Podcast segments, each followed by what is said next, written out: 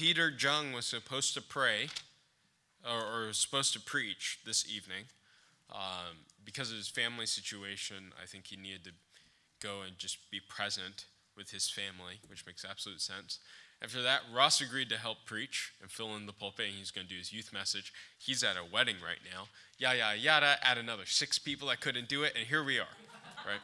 Um, and so, what we're going to do is we're going to go ahead and take some time, which is something I actually have wanted to do here for a while, but just never had the opportune time to do so, um, where we can actually read and meditate on a sermon from the past. Now, this shouldn't be a replacement for a no- normal, like Sunday sermon right, or a main feeding. Nor is this um, the same thing as plagiarizing a sermon. So sometimes pastors, especially now with the age of internet, have been pretty notorious for taking sermons online and just ripping off of it and then saying it that it's their own. It's not, and you'll be able to tell pretty quickly because the language is from someone in the 19th century, right? Um, but what I'm going to tell you very clearly is that this is given by Charles Spurgeon, not me, but I'm going to be reading it right? And, and hopefully you'll be edifying for us tonight. Okay, um, so we're going to be looking at Matthew 15, uh, verse 23. And, and before we, uh, I think everyone's there, but before we do that, just a few words on Spurgeon, and then I'll read the verse and we'll, we'll jump in. Spurgeon was considered the prince of preachers. Uh, the king of preachers is John Chrysostom in the days of the early church fathers. But there wasn't another one that was such a titan behind the pulpit until Charles Spurgeon shows up right? Uh, Charles Spurgeon begins his preaching ministry um, pretty young, at 18 or 19. He already has his own parish and he's preaching. And, and Spurgeon was really gifted with kind of word imagery with the way that he would describe things with his sermon. Um, and what he did as church was really similar to what you see here. Um, they sang hymns. Uh, in a cappella, actually, they had no instruments. And he would often complain that that when people were all singing a cappella, the verses would kind of drag and take forever. And there were times where he would have it even interrupt the song and be like, okay, guys, we have to pick this up because I only have so much time for my sermon, right? Uh, in addition to that, he also practiced what we would understand to be healthy church membership. Uh, he did every single membership interview for all 6,000 of his members. Get that. Most of his day was spent doing membership interviews for his members getting to know them personally. And often he would defer them if he felt like they weren't clear on the gospel and give them more time. Um, he would be thinking about specific needs that his congregants would have, and he has sincere care for them. Uh, in addition to that, Spurgeon had a really an unprecedented ability to just draw out gold nuggets from the passage. So he was a bit like an old Puritan in that he would take a very small portion of scripture and he would just keep unpacking more and more gold underneath that specific line of scripture. He'd just keep going into it. Um, but the way that he would prepare his sermons would be really interesting. He would have his wife go into a study and lay out all the commentaries on that verse, right? Just an open book scattered throughout the room.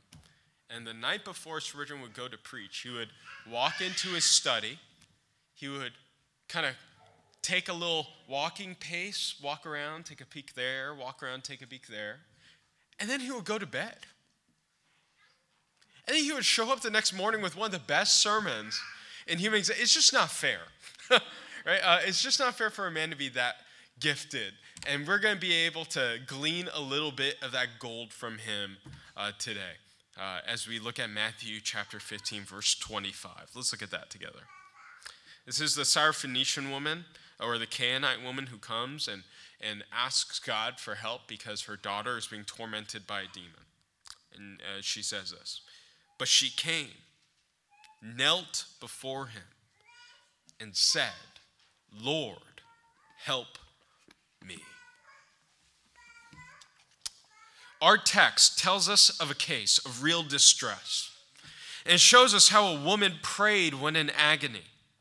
It's a good thing when young people begin to write, especially if they think of writing for the press, if they will, before they send away their manuscript, take their pen and strike out every superfluous word. As a general rule, for conversation or for correspondence, every word that we can do without was better omitted.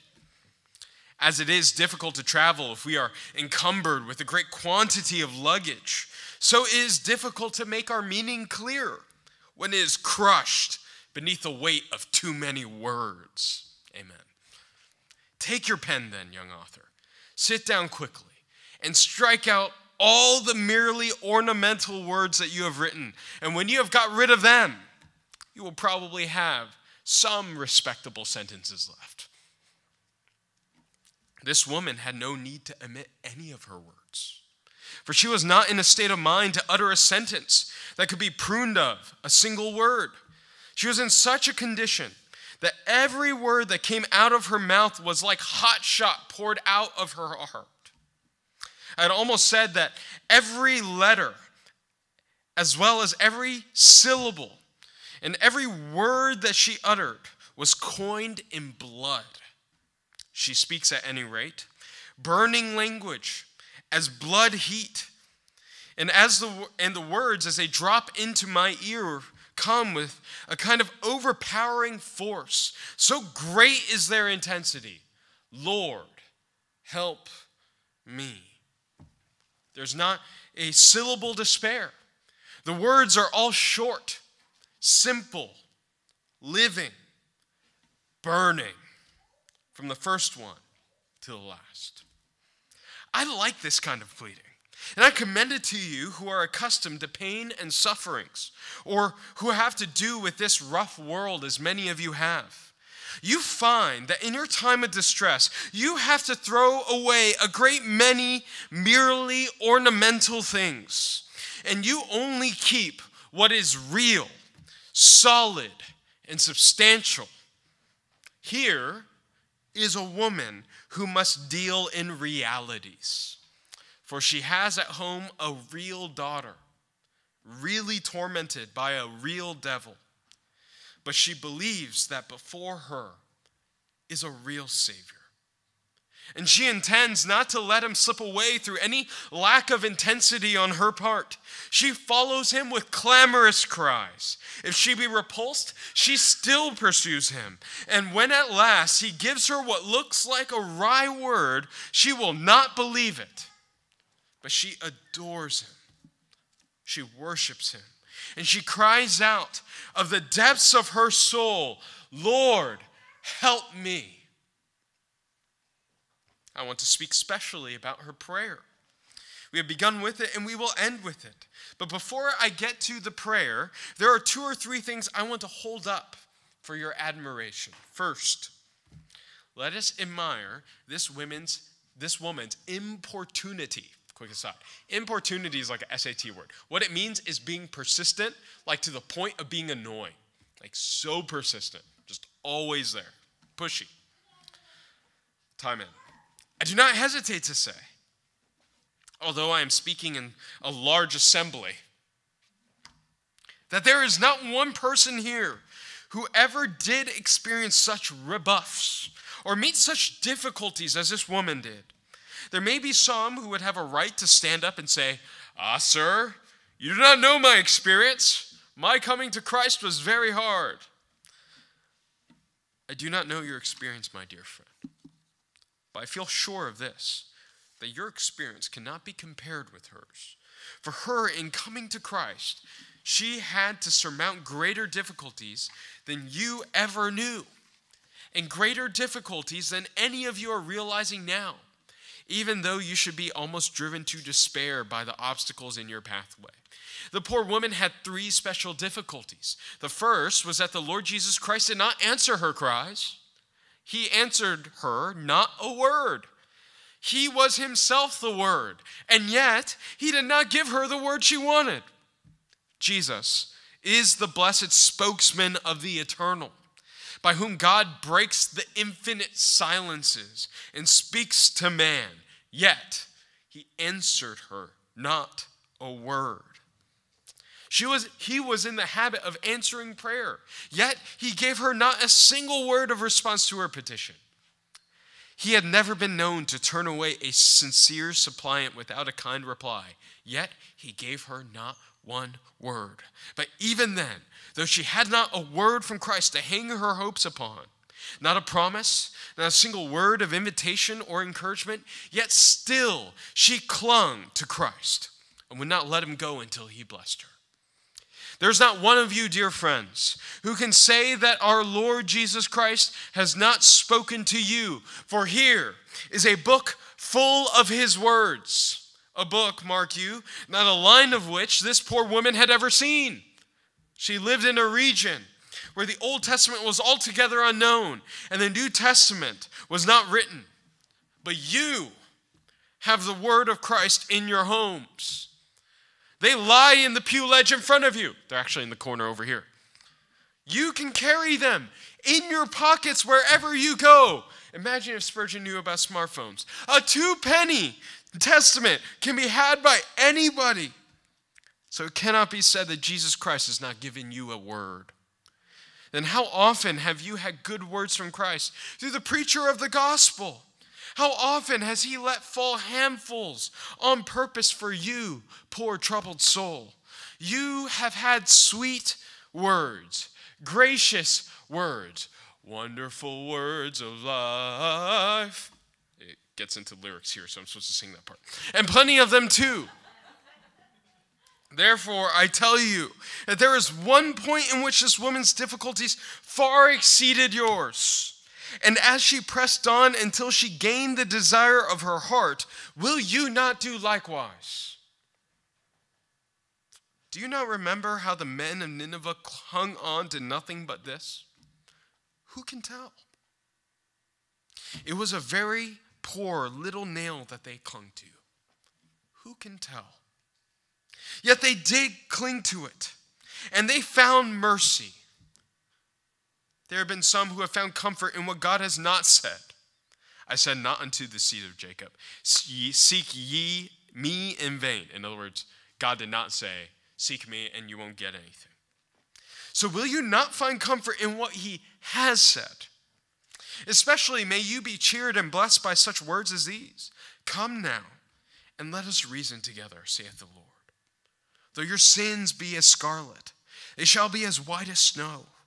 Though they be red like crimson, they shall be as wool. I will pardon them whom I reserve. This is a faithful saying and worthy of all acceptation that Christ Jesus came into the world to save sinners. Now, between not a word and all these words, what a difference there is. And so, what a difference there is between you and this poor woman how much you have to help you. Come then to Jesus. Come even now, pleading the promise, and you shall not go away without the blessing. Next, this woman had another great difficulty, and that was that all the disciples were against her. They said to Jesus, Send her away, for she crieth after us. She disturbs us. We cannot hear your exposition. We cannot be heard ourselves, which is also very important.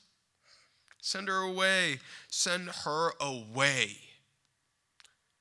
She has such a harsh voice. She does not speak our language.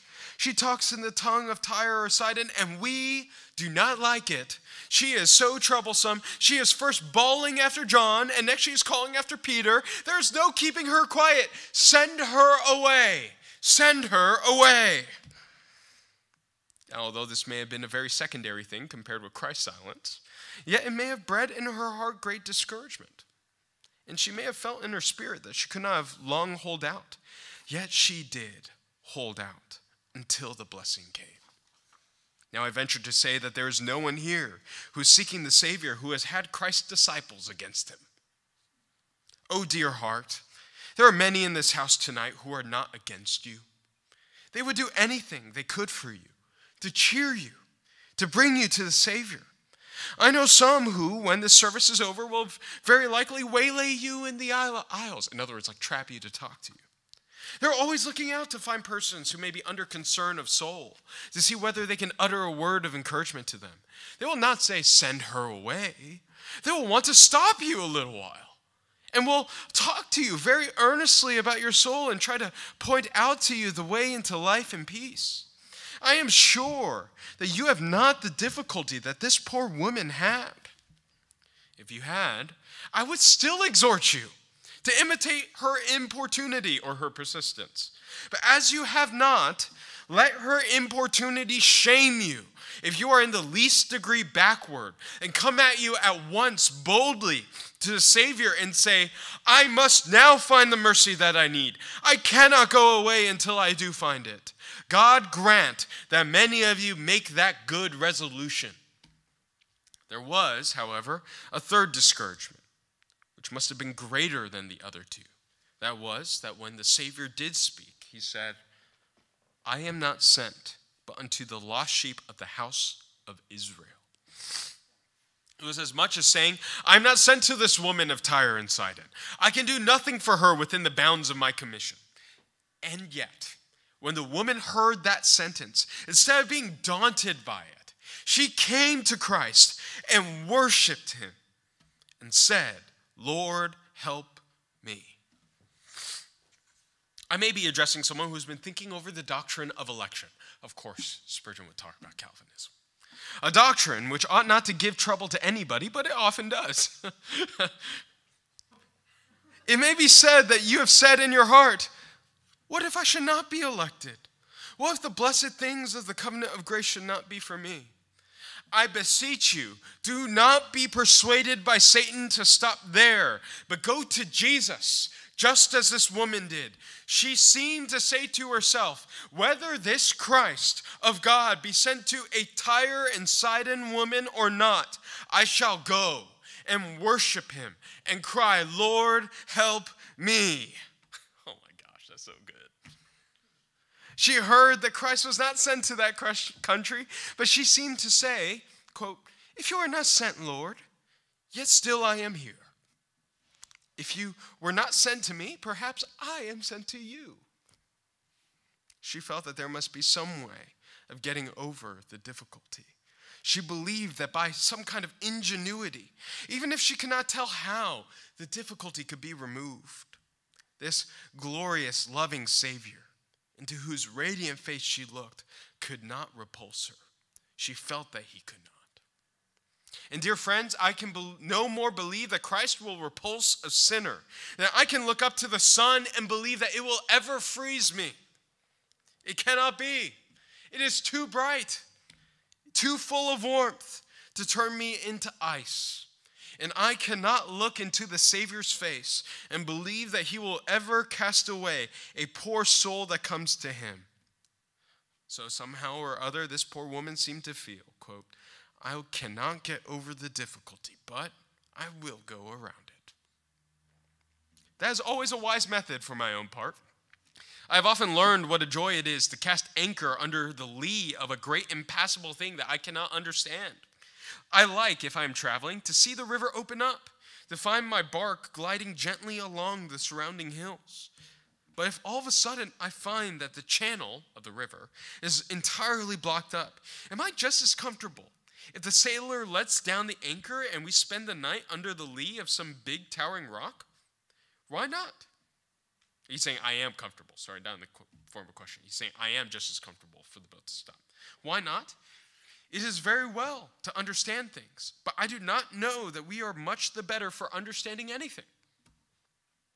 Understanding sometimes puffs us up, but we are always benefited by believing. So, my friend, whenever you come hard and fast against something which you cannot get over, do not try to get over it, but just pull up there and say, If it be so, let it be so. But anyhow, God is gracious, Christ is merciful, and I'm going to cast myself at the crucified Savior's feet and to trust in Him. Now, this woman, notwithstanding this terrible discouragement, after actually hearing the Savior say, I am not sent to you, yet nevertheless persevered with her appeal. None of you have ever heard him say that you are not among the elect. Why should you be elect as well as anyone else? None of you have ever heard him say that you are not, or sorry, none of you have ever climbed to heaven and found that your names are not written in the roll of God's chosen, and you will never climb there to read it all. All such things are hidden from your sight. Your business is to cling to Christ's dear feet and never let him go until he grants you the desire of your heart. That is my first remark. Admire this woman's importunity.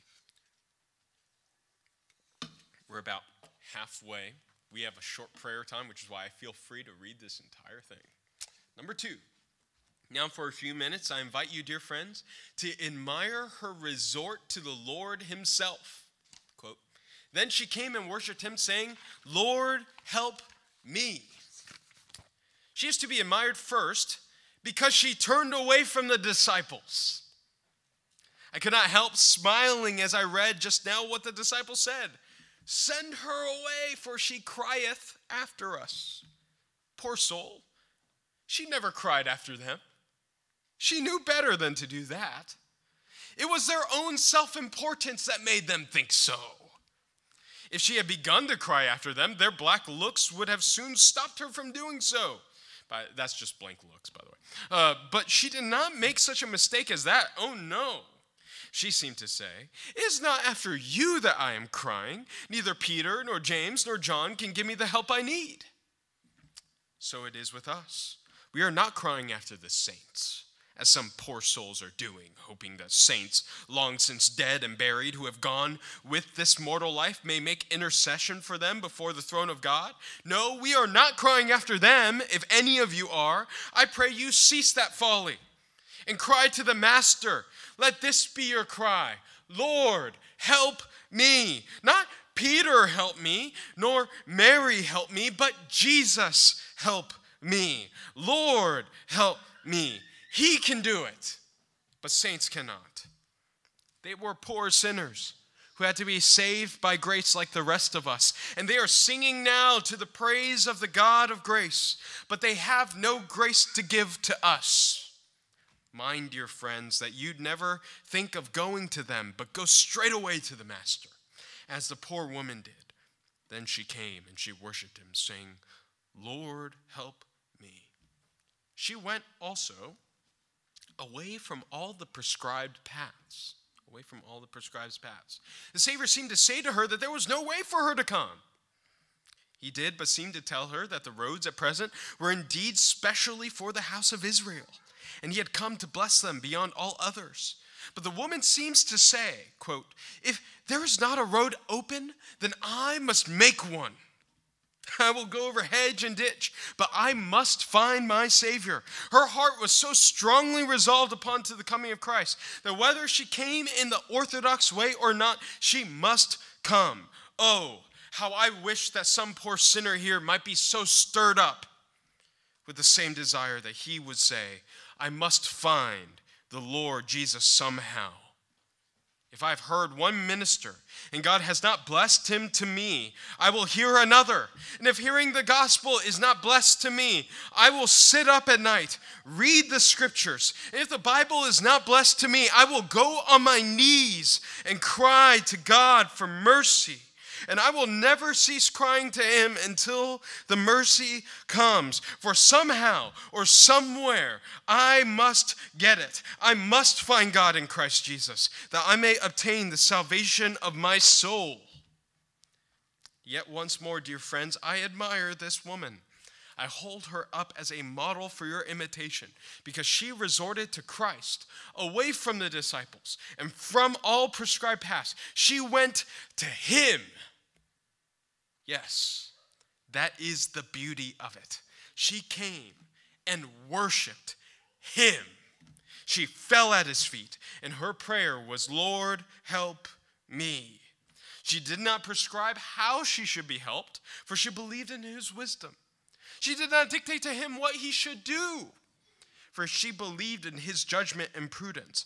All she said was, Lord, help me. She did not think that her case was beyond his power, for she believed in his almightiness. So she prayed, Lord, help me. She did, she did not think her case could be beyond his pity. So she pleaded, Lord, help me. True, I am only a Gentile dog, but Lord, help me. I am a Syrophoenician woman, but Lord, help me. I have a poor daughter possessed of a devil. Lord, help me. She pleads thus with Christ, and it is wonderful what such pleading can accomplish. Do not come here and merely, merely repeat certain prayers. Do not go home to your closet simply to say prayers, as if nobody or to everybody, but to get absolutely at the feet of Jesus and plead with him, saying, Lord, I will not let thee go except that thou bless me. For that is the kind of prayer that opens the gates of heaven the prayer to which nothing can be denied. Before I come to the closing portion of my discourse, I ask you, thirdly, to admire this woman's appropriation of her daughter's case to herself. It's a very long word. Basically, um, the way that she attributes her daughter's problem to herself. Okay, the way she views her daughter's problem as her own problem. I urge you, who seek the conversion of others, to follow her example. Notice she did not pray, Lord, help my daughter, but Lord, help me.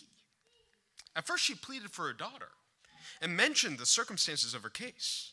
But as she grew more intense and fervent in her supplication, there seemed to be no division between the mother and the daughter. The mother had absorbed the daughter. The great heart of the pleading one seemed to contain the one pleaded, pleaded for with all her agony. Lord, help me. Do you catch the idea? When you are praying, or when you are pleading with God for your Sunday school class, it is not simply uh, Mary and Jane and Sarah that you pray for. But you have incorporated all those girls into yourself. And therefore you plead, Lord, help me. And you, my brother, need to get this point if you are really to prevail for your scholars, that you will not be asking for John and Thomas and William alone. But you have, but you have so identified yourself with John and Thomas and William that if they are lost, it almost seems as if you are lost. And if they are saved, um, sorry, if you are saved, it will be another heaven to you for each one of them um, to be in heaven. Hold on, I just realized I'm missing my last page. So I'm going to make sure I have it on my phone so I can pivot.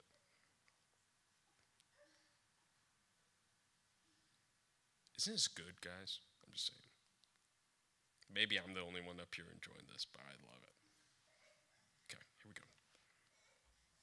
You know that when Elisha restored the Shunammite's dead son, Quote, he went up and lay upon the child and put his mouth upon his mouth and his eyes upon his eyes and his hands upon his hands and he stretched himself upon the child. Then as it were they became one.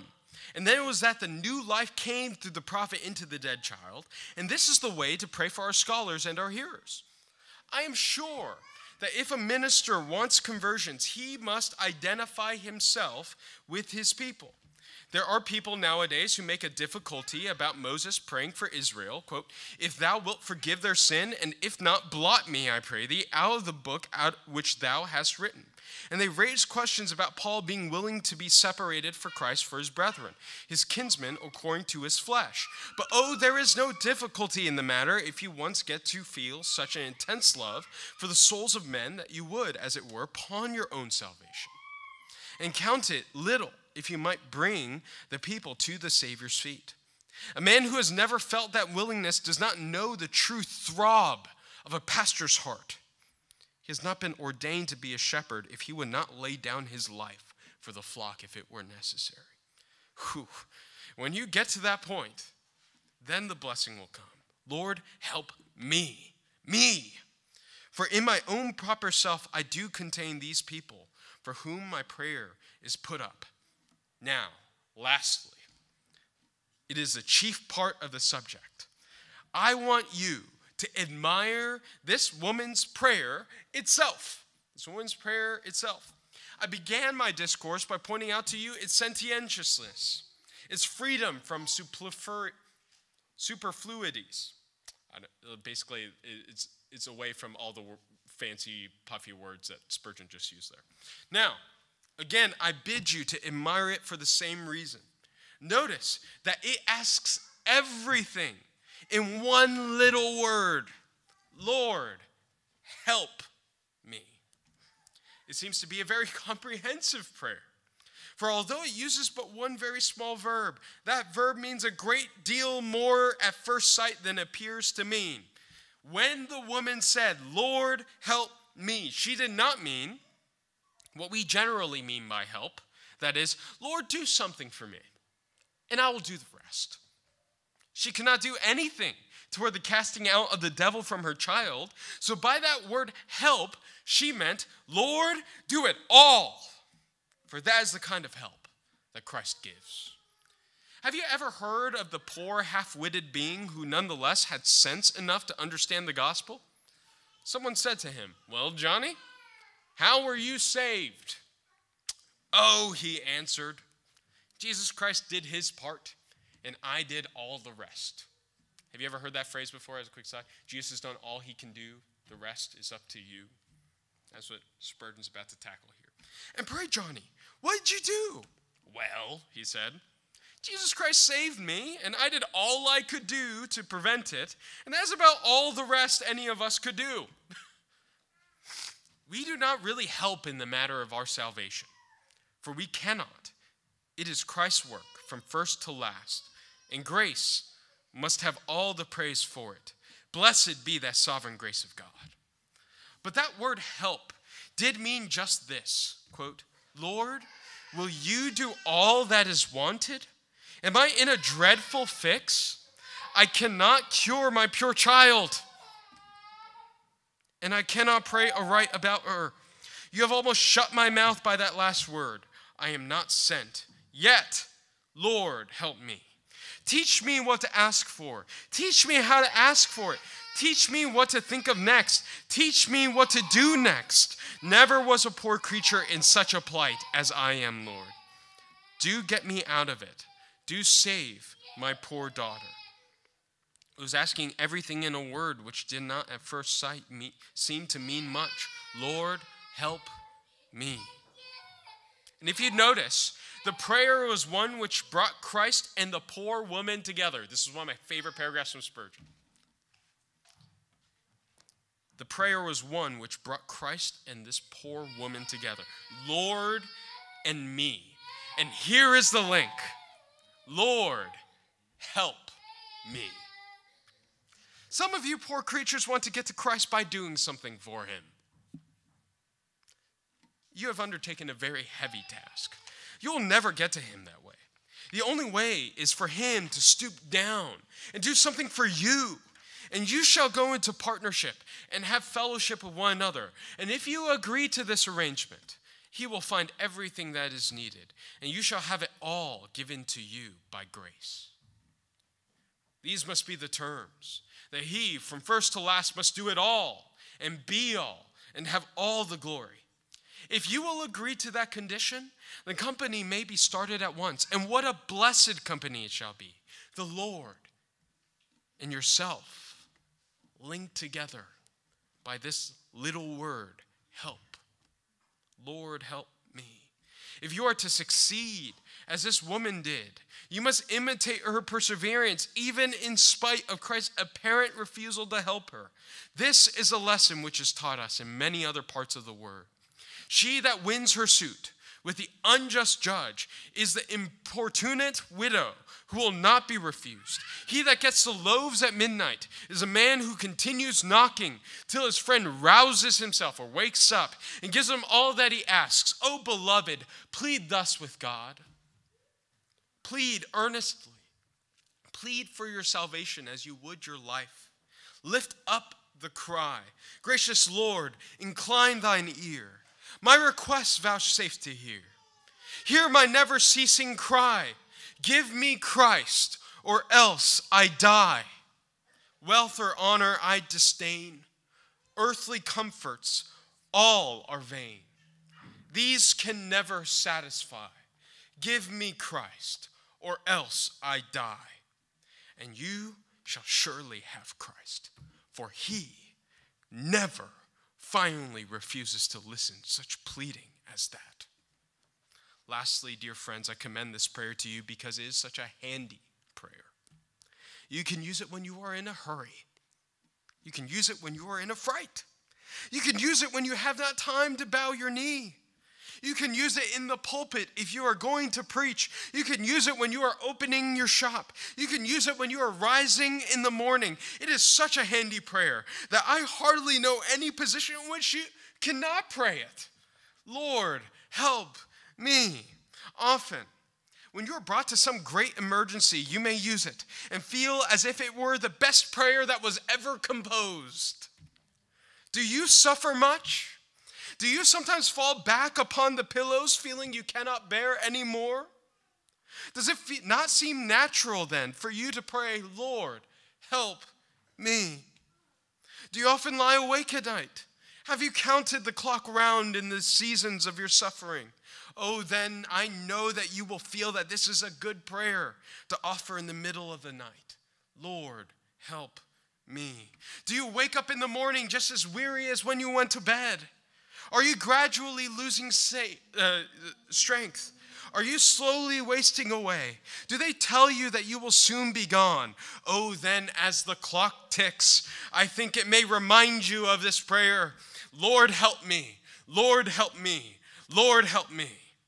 It is a sick woman's prayer, a sick child's prayer, a sick man's prayer. It will suit any of you at such times. Or some of you losing a great deal of money just now.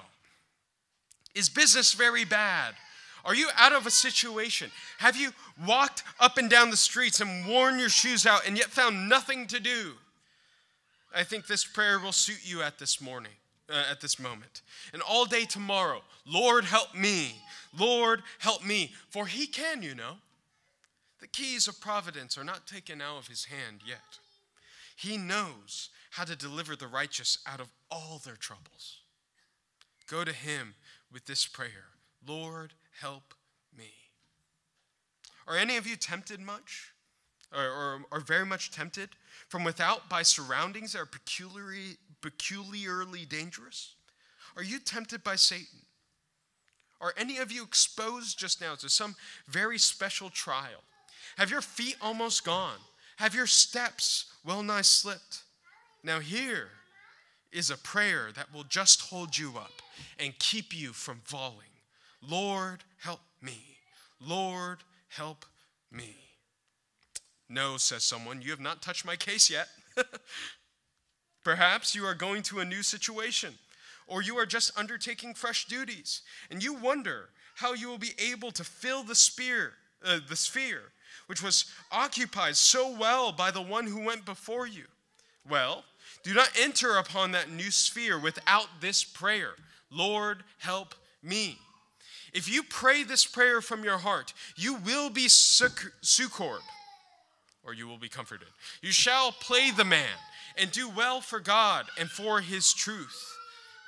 Possibly you are already in a situation where you are under great strain, and perhaps your physical strength is overtaxed, and your mind is depressed by the wear and tear of a cruel servitude. Well, if you cannot get out of it, pray the Lord to help you in it. And let this be your constant cry Lord, help me. Lord, help me. It is wonderful how he can aid and direct his people. And you, young brother, against the door, you just came inside. get that. Hoping to get a message that will guide you in your present difficulty. And here is that message go home and pray about it. Cry to God about it, and you shall have direction.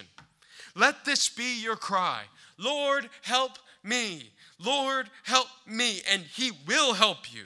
Is there a dear little girl here who wants to find Christ? I give her this short prayer to pray tonight Lord, help me. Is there a gray haired man here, leaning upon his staff, who has not yet found the Savior? Then, as you sit in that aisle, cry, Son of David, Jesus Christ the Lord, do help and save me. And he will. This prayer will do to live with. This prayer. Hey, this prayer will do to live with. This prayer will do to die with. It is a prayer for those who usually worship in this place. It is a prayer for the people in the streets all around. It is a prayer for everybody. and a prayer for every place wherever you may be. Lord, help me. Blessed be his name. The Lord will answer this prayer. He has helped his people. He is still Israel's helper. He will be their helper even to the end. Therefore, put your trust in Him and go forward with confidence into the future. And may His gracious presence be with you evermore. Amen. Let's pray.